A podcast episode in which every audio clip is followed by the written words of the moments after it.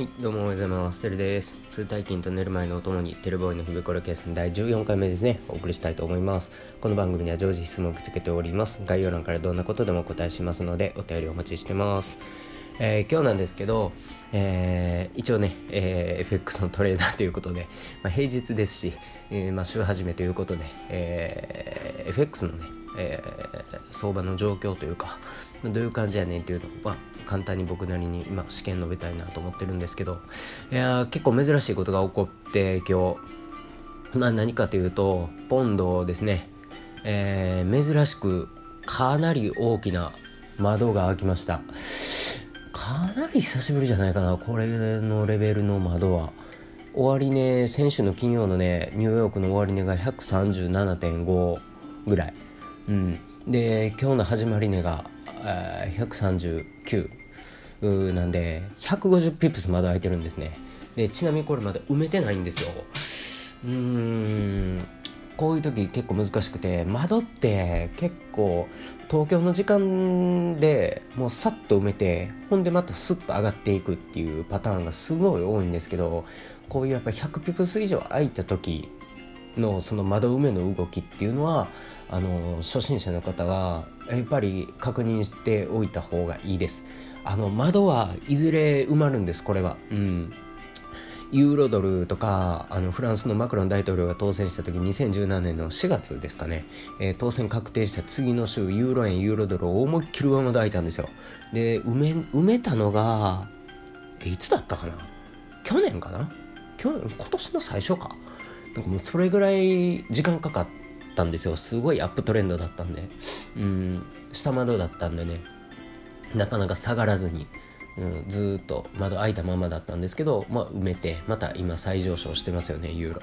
うん、まあこういう150ピプスぐらいの窓でも、まあ、1日で閉まる時もあれば、まあ、その日1週かかかかる時もあるし、まあ、その月のどっかでね、あのーまあ、閉めに行くっていう時もあるんです、うん、なんか窓埋めトレードでねショートしてた人は結構焼かれてるんじゃないですか？今日は、うん、一瞬閉めるかなと思わせぶりしておいて東京の最初で。スルスルと上がっていって今日の始まりねですね。オセアニアの高値超えて、えー9時頃ですかね。直近高値139.4と今なってるんですけどそこから、えー5分足レベルでダブルトップ形成してネックライン割れから急降下してますね。今東京の昼ぐらいと同じ値段ぐらいまで戻ってます。まああの これね僕はポジションを持ち越さないっていう、まあ、自分のルールをまあ固く決めてますのでとは言っても選手うーんですねあの金曜の終盤ですね。ポンド円とポンドドル。まあちょっと勝ったんですよ。まあスキャーなんで短時間なんですけど。まあサクッとうん20ピプスぐらいで勝ち逃げしたんですけど。持ってたらすごいことになってましたね。まあこういううん持ち越さずにうんポジション決済したから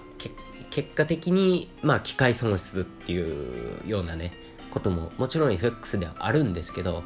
やっぱり逆のことを考えたらお金なくなる方がもう痛いんでお金なくなったらそのもう FX の参加権すら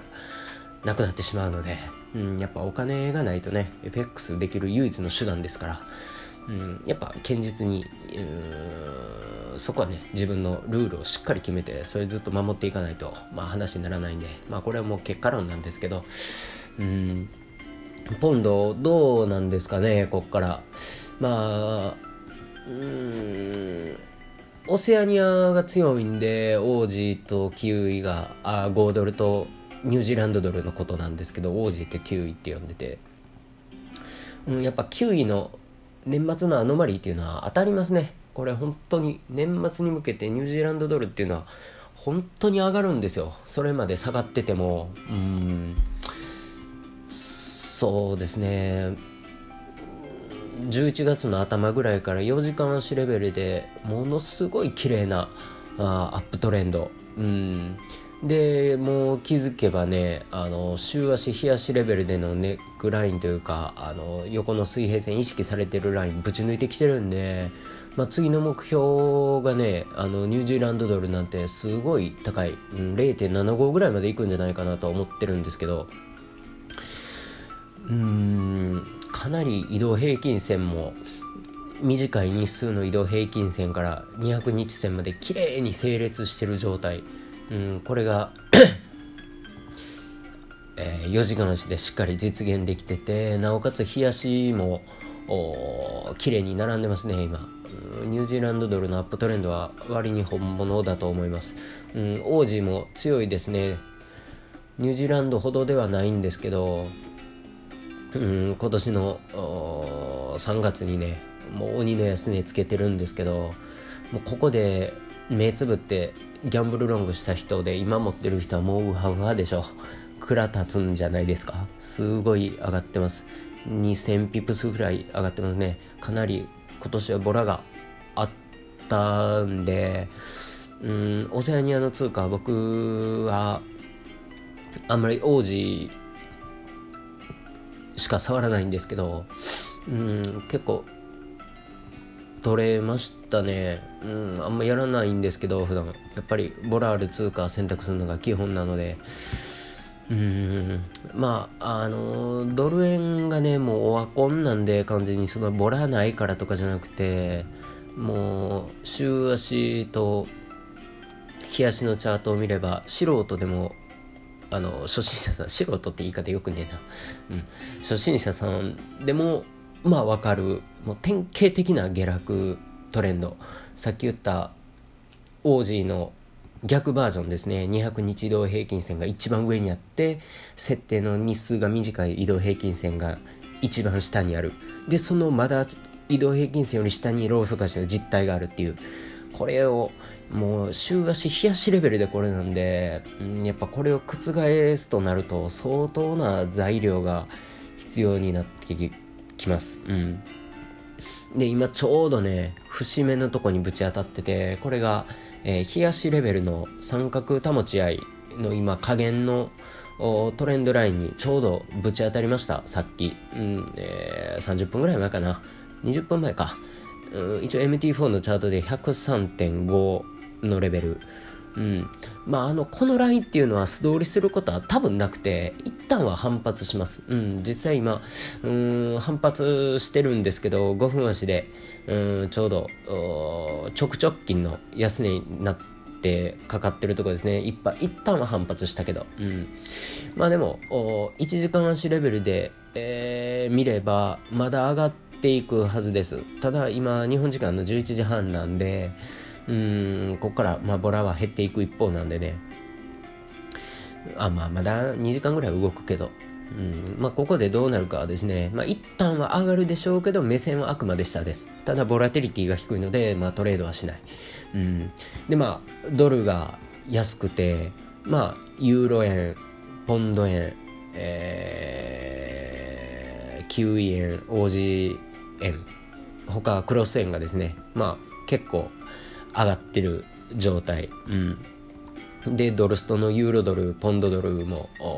長期足で見ればあ、超長期足で見ればあくまでレンジなんですけど、うん、短期足で見たら、まあ、移動平均線より上に実体があるので、まあ、上がってると。まあ、典型的なリスクオンですね。うん、ワクチンのね、ニュースで株価振り回された直後で、まあ、一旦その過熱感っていうのがあって、一服したように見えたんですけど、うん、上がってますねしっかり、うんえー、日経も今日はプラスで終わってますね、うん、欧州の株も軒並み好調で、まあ、ゴールドが下がって原油も上がってる、うん、典型的なリスクオン、うん、になってます。ドル安で円安で欧州通貨高オセアニア通貨高、うん、分かりやすいですよね。ただトレードしやすいかって言われたらそんなことはなくてうーんポンドルとかも今日一日で見たら窓下窓ごっつ開けてすごい上がってるんですけどこれいつ埋めるかもわからんし、うん、安易にもちろんロングできないですよね。ロングしてした瞬間に窓閉めに行ったら音速で焼かれちゃうんで、うん、こういう時はうんあんまりその節目に来るのをしっかり待たないとダメですね。ポンド円とかの場合は。まあ、ユーロ円も今すごい難しい局面で週足レベルのレジスタンスラインにぶち当たってから結構もみもみしてるんですよ。そのぶち当たったんが、まあえー、今月の頭なんですけど12月の3日ですね。にしっかり当たってそこ何回もトライしてるんですけど1回目で跳ね返されて2回目で跳ね返され3回目で跳ね返されて4回目でちょっと超えたけどしっかり跳ね返されてるっていう。まああのー、週足月足レベルで見たらまだまだ下落の、あのー、トレンドの中にいるっていうあれですね。うんただ2016年の4月につけたマクロン大統領の当選前につけた安値から勘定すれば一応安値っていうのはあの切り上がってますんでもしここのレジスタンスラインをぶっ破するようなことがあれば、えー、ユーロ円に関しては次137円ですかね。のとこまではスルスルいくと思います。うん。まあ時間はかかるんでしょうけどうんそうやな。結構かかるな多分。かかりますけど137円までは伸びそう。テクニカルで言えばね。テクニカルだけで話してますよ今。うん。ただ週足とか月足で見るとやっぱファンダの方が大きいので。まあ、ただチャートはねフラクタル構造を描くんで、まあ、あの5分足15分足の動きっていうのがそのまま日足月足に直結するっていうパターン多いんでまああ長期足ばっかり見るんではなくてね短期足との相関性というのも意識しながらチャートを見続けてればあいいと思います、えー、ではちょっとここからあ動くチャンスあればねトレードしたいと思うので今日この辺にしておきたいと思います。ご清聴ありがとうございました。またお待ちしましょう。